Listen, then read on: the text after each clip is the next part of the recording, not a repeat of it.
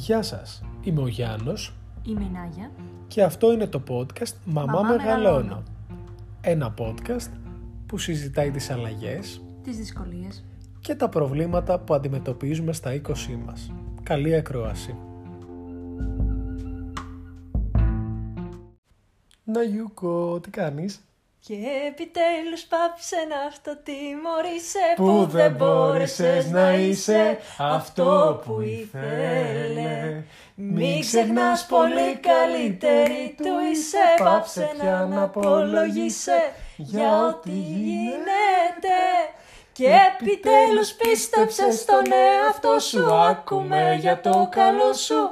Ζήσε όπως θες Θα βρεθεί άλλος να αγαπάει αυτό που είσαι. Πάψε να αυτοτιμωρείσαι Πάψε λέει. πια να προσποιείσαι πως για όλα αυτές. Γεια σου Γιάννα Γεια σου Νάγια, τι κάνεις; Καλά είμαι, εσύ πώς είσαι; Μετά από αυτό το ωραιότατο μουσικό διάλειμμα. Γιατί έχουμε και ταλέντο και το ξέρουμε Στο τραγούδι Ναι, ναι, ναι, ναι. Ε, να δηλώσουμε στο voice. Ναι, Έχουμε- έχουμε και έχουμε μέσο. και μέσο. Λοιπόν, ποιο είναι το θέμα της σημερινής μας συζήτησης; Ε, L'amour final ή αλλιώς χωρισμός Όχι, l'amour final ήταν το προηγούμενο. Αχ, Λα- αλήθεια L'amour είναι ο έρωτας. Ναι, ο τελευταίος έρωτας Α, ήταν, πήγαινε στο προηγούμενο Το l'amour final ήταν και καλά το, ο τίτλος του αρχείου γιατί είχαμε γυρίσει δύο-τρεις εκδοχές του επεισοδίου. Δεν με έχουν ενημερώσει από τα κεντρικά το control, λυπάμαι, θα ήθελα καλύτερη ενημέρωση. Ναι, ενημερώνω το control, ενημερώνω καλύτερα την Άγια. Ε, ναι, γιατί είμαστε και μια πολύ καλή παραγωγή. Πίσω υπάρχουν πολλοί άξιοι άνθρωποι που μας βοηθάνε. Ε, το θέμα μας είναι ο χωρισμός. Ναι. Σε περίπτωση που δεν το καταλάβατε από την εισαγωγή. Breaking up. Yeah! Μόνη σου, μόνη σου, μόνη σου. Yeah! Λοιπόν, Νάγια, Μμμ. για να το πάω πολύ σαν Instagram infographic, τι είναι ο Τι χωρισμός. είναι infographic; Είναι αυτά τα, ε, τα post που έχουν πληροφορίες χρήσιμες. Τι είναι ο χωρισμός, Νάγια. Ε, μ, λοιπόν, ο χωρισμός είναι όταν ένα ζευγάρι, Ναι. είτε ένας από τους δύο, είτε και οι δύο, πράγμα πολύ σπάνιο, αλλά τέλος πάντων, Θα το πούμε μετά. ναι, θέλουν να πάρουν χωριστούς δρόμους και να σταματήσουν να είναι μαζί. Η μαμά και ο μπαμπάς χωρίζουνε. Ναι, και αυτό έρχεται μια ωραία πρωία όταν ένας από τους δύο νομίζω ότι απλά περνάνε μια φάση και ο άλλος θέλει να χωρίσετε. Ξέρεις πώς σκέφτομαι το χωρισμό; Σκέφτομαι το χωρισμό σαν, ξέρω εγώ, να πηγαίνει στο σπίτι του άλλου, να είναι ο άλλος καθισμένος, ξέρω εγώ, στο μπαλκόνι. Με ή- τσιγάρο. Ναι, ναι, να είναι το σπίτι του Μάνι Άρεσε. και να είναι, θέλω να μιλήσουμε. Έχω να σου πω κάτι πάρα πολύ σημαντικό. Πιο βαριεύουν, πιο βαριεύουν. Δεν φταίς εσύ. Φταίω εγώ. Όχι, δεν ταιριάζουμε πλέον σε χαρακτήρες. Δηλαδή, αυτό το πράγμα δεν ταιριάζουμε πλέον, μάνα μου. Είναι, ε, βγαίνει αυτό το, το, το- η αντρίλα συνήθως. Ειδικά όταν στο λέει ο άλλος, όταν σε χωρίζει ο άλλος, βγαίνει αυτό το... Ματσό, έλα, εγώ έχω τα αρχίδια, έλα εδώ. Θεωρείς ότι όντως ο χω- Αγαπώ τον αντρικό πληθυσμό. Ε, απλά εντάξει, αυτό. Τι θα έλεγες εσύ, τι θα έλεγες; Ε, πιο πολιτισμένα, ανθρώπινα. Ναι. Κυρία.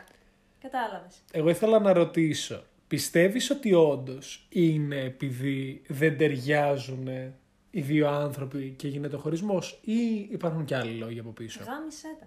Ε, κοίτα, πφ, για να φτάσει ένα ζευγάρι σε έναν χωρισμό, ε, σίγουρα υπάρχουν και άλλοι λόγοι από πίσω και σίγουρα έχει προηγηθεί, έχουν προηγηθεί μίνι χωρισμοί μέσα στη σχέση, παρόλο που δεν έχουν υποθεί ως χωρισμοί. Τι θέλω να πω; Σίγουρα ένας από τους δύο έχει πάρει ήδη από πριν την απόφαση, το έχει επεξεργαστεί Μμ. ε, έχουν συμβεί ε, πράγματα, γεγονότα που έχουν προβληματιστεί και οι δύο Ναι. και ίσως κάποιες φορές περισσότερο ο ένας από τον άλλον και ναι, δηλαδή έχει τελειώσει αρκετές φορές πριν το μεγάλο μπαμ. Οκ. Απλά ε, κανένας από τους δύο εκείνες τις στιγμές που τελείωσε δεν είχε τα, στα κότσια δεν ήταν προετοιμασμένος αυτός να πει χωρίζουμε. Ότι είναι οριστικό. Ότι είναι οριστικό. Πάντα έδινες, ας πούμε, μία παράταση και μία παράταση και μία παράταση. Ναι. Ωστόσο, να πω στο σημείο αυτό ότι περισσότερο έχεις τα κότσια να τρώσεις κατά στη μούρη παρά να πάρεις μία απόφαση. Αυτό είναι, θα το συζητήσουμε μετά. Ναι. Εγώ να κάνω ένα σχόλιο σε αυτό που είπες τώρα, ότι Ναι. έχει να κάνει και λίγο με το ότι προτιμούμε να αποφεύγουμε τη σύγκρουση με τους άλλους και γι' αυτό καθόμαστε και δεχόμαστε την όποια συμπεριφορά δεν μας αρέσει. Είναι αυτό που λέμε βάζω πράγματα κάτω από το χαλάκι. Ναι, προκειμένου, Έλα, έλα, δεν τα βλέπει κανείς τώρα, τελείωνε. Προκει- Είμαστε μια χαρά. ναι, προκειμένου να μην υπάρξει αυτός ο τσακωμός, αυτή η ένταση. Που πολλές φορές εντάξει, είναι πάρα πολύ καλό να υπάρχει ένταση γιατί εκτονώνονται πράγματα, υπόνονται πράγματα τα οποία πρέπει να υποθούν και βοηθάει λίγο στην Ε, ομαλή λειτουργία της σχέσης. Σίγουρα η ένταση Αλλά όχι, είναι καλό να εκτονώνεται. όχι κακή ένταση εννοώ κακοποιητικές συμπεριφορές, Ναι. εννοώ ε, τσακωμή από την, α- Συγκρούσεις, από την άποψη λογικά ότι πλαίσια. ανταλλάζουμε κάποια πράγματα στα οποία δεν συμφωνούμε. ακόμα και η ένταση να υπάρχει, ε, μετά τα ζευγάρια τα ξαναβρίσκουν. Ναι. Γιατί μπαίνεις και βάζεις τον εαυτό σου και σε ένα τρυπάκι, ειδικά όταν δεν έχεις και πολλή εμπειρία πάνω στις σχέσεις.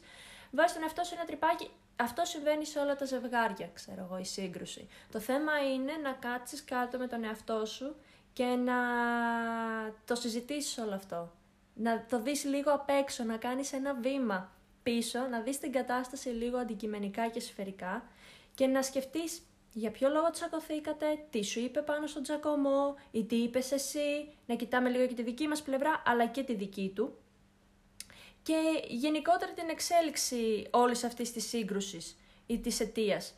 Ε, Κάτσε, δεν νομίζω, δεν νομίζω ότι σε ακολουθώ. Δεν έχω χαθεί λίγο στο train of thought σου.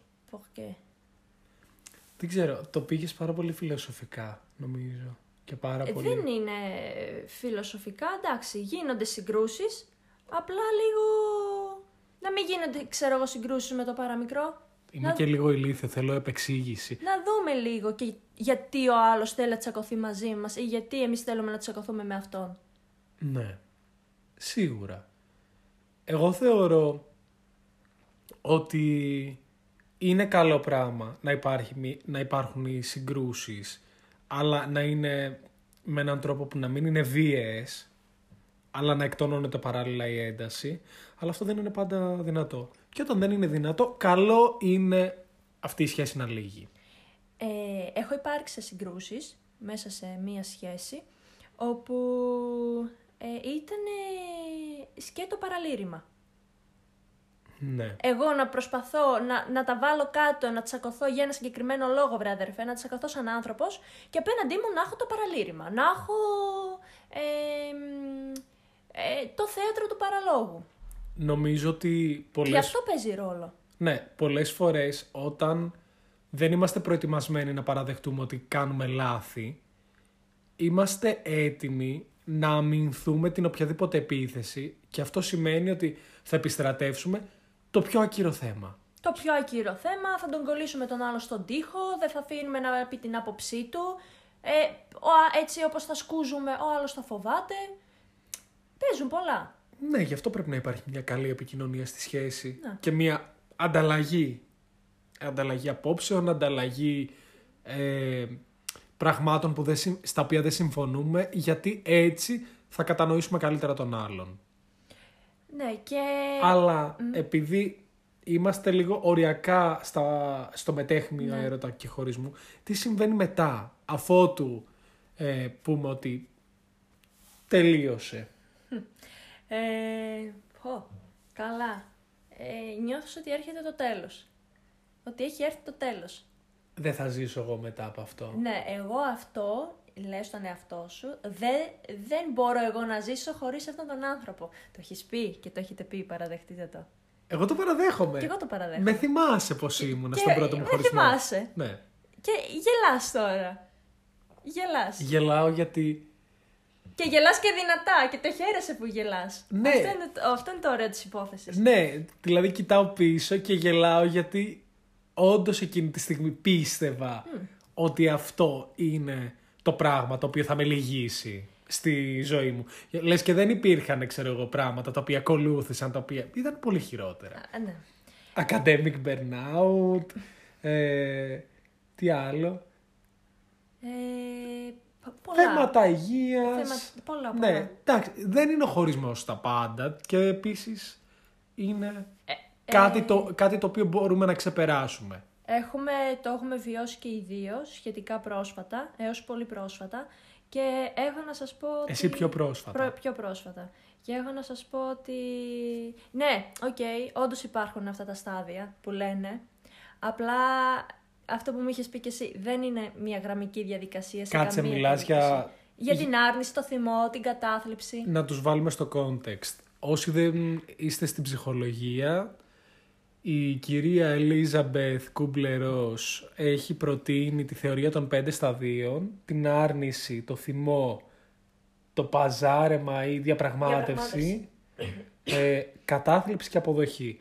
Βέβαια, αυτή η θεωρία έχει φάει πάρα πολύ κριτική, να ξέρετε, και έκτοτε έχει πει ότι δεν βιώνουμε όλοι τα ίδια στάδια με τον ίδιο τρόπο, ούτε είναι γραμμικά, ούτε με την ίδια ένταση. Καταλάβατε. Επομένως μπήκατε στο context. Ναι, υπάρχει η άρνηση. Ναι. Το, αυτό το... ε, Δεν γίνεται. Δεν γίνεται. Δεν συμβαίνει. αποκλείεται. Ε, α- α- με χώρισε. Ο, ο, ο, ο τάδε χω- χω- χώρισε ε- εμένα. Κα, κα- κα- κάτσε, κάτσε δηλαδή.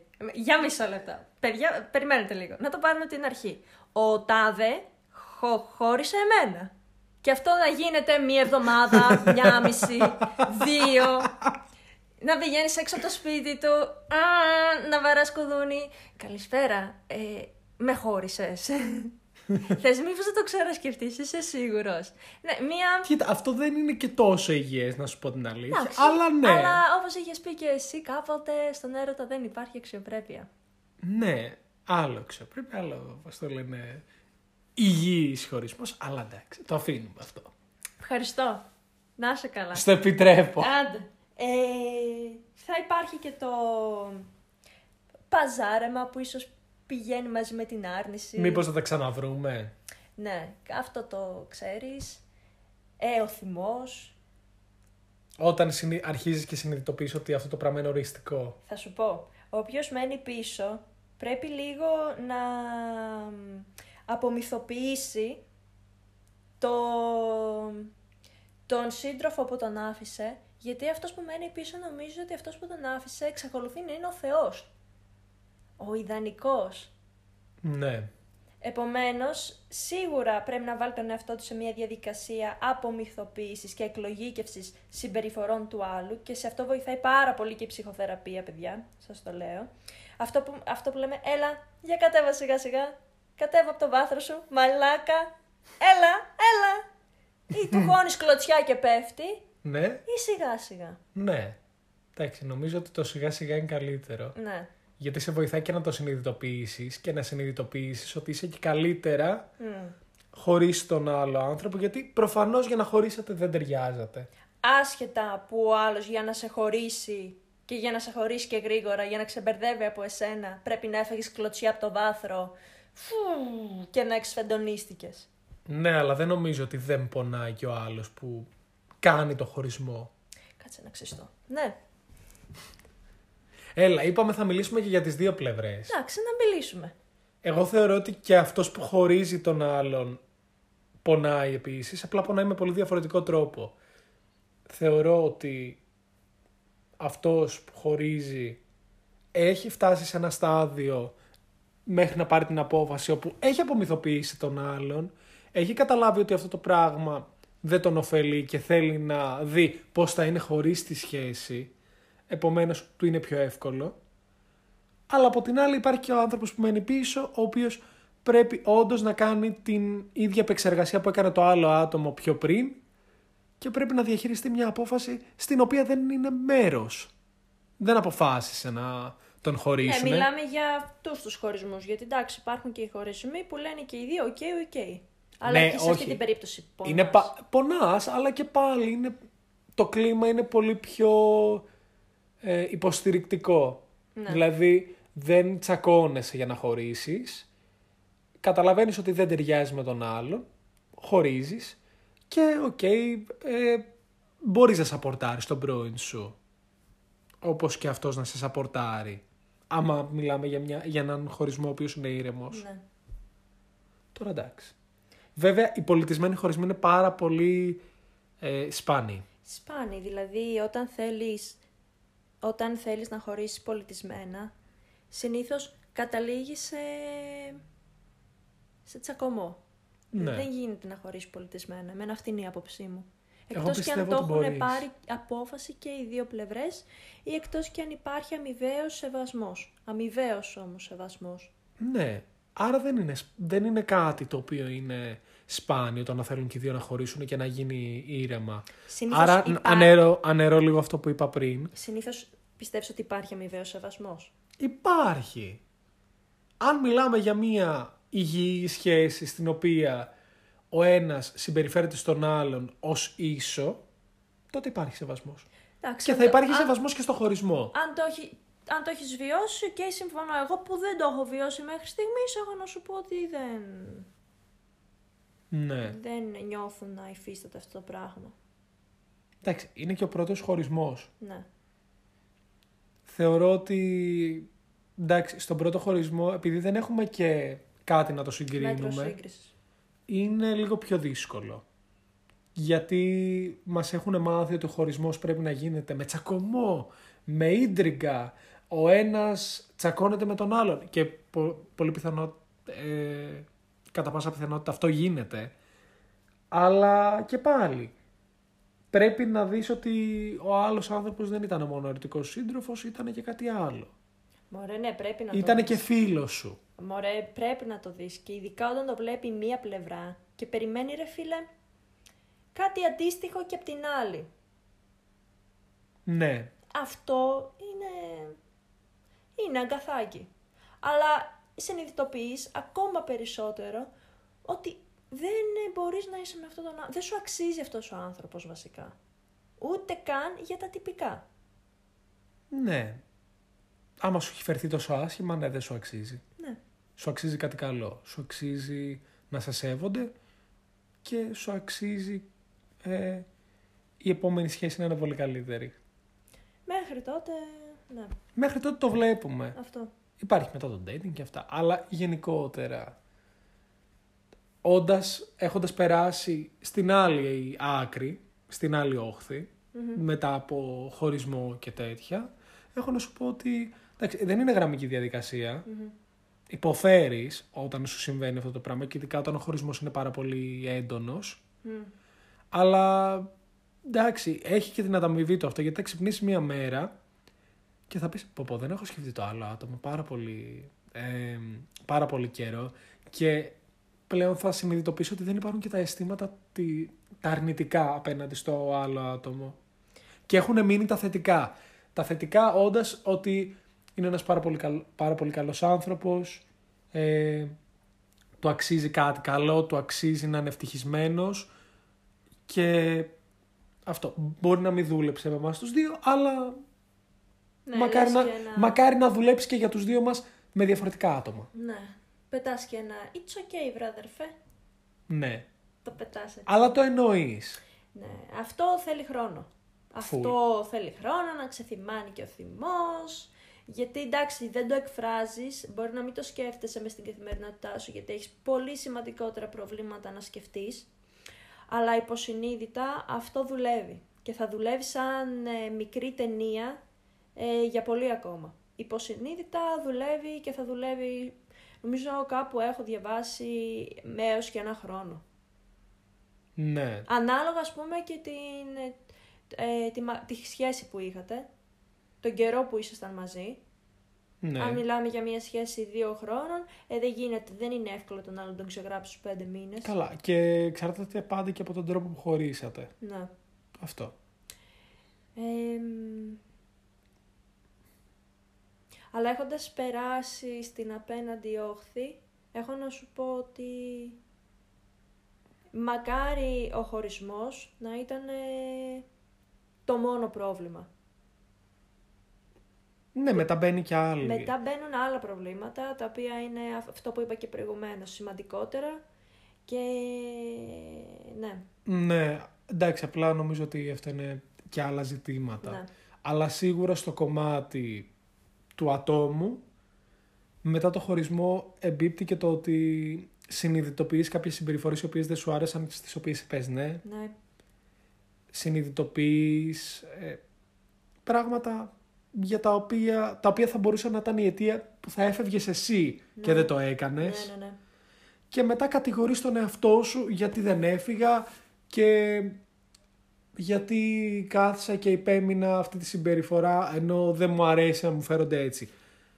Εγώ έχω να πω ότι εντάξει, δεν χρειάζεται να κατηγορούμε τον εαυτό μας για πράγματα τα οποία δεν μπορούμε να αλλάξουμε. Ακόμα και αν ο άλλος σας έχει κολλήσει τον τοίχο και σας κατηγορεί για όλα τα θέματα μέσα στη σχέση, ακόμα και την τελευταία στιγμή να ξέρετε ότι δεν αξίζει να στήσετε κι εσείς τον εαυτό σας στον τοίχο και να τον κατηγορείτε. Ούτε τον άλλον.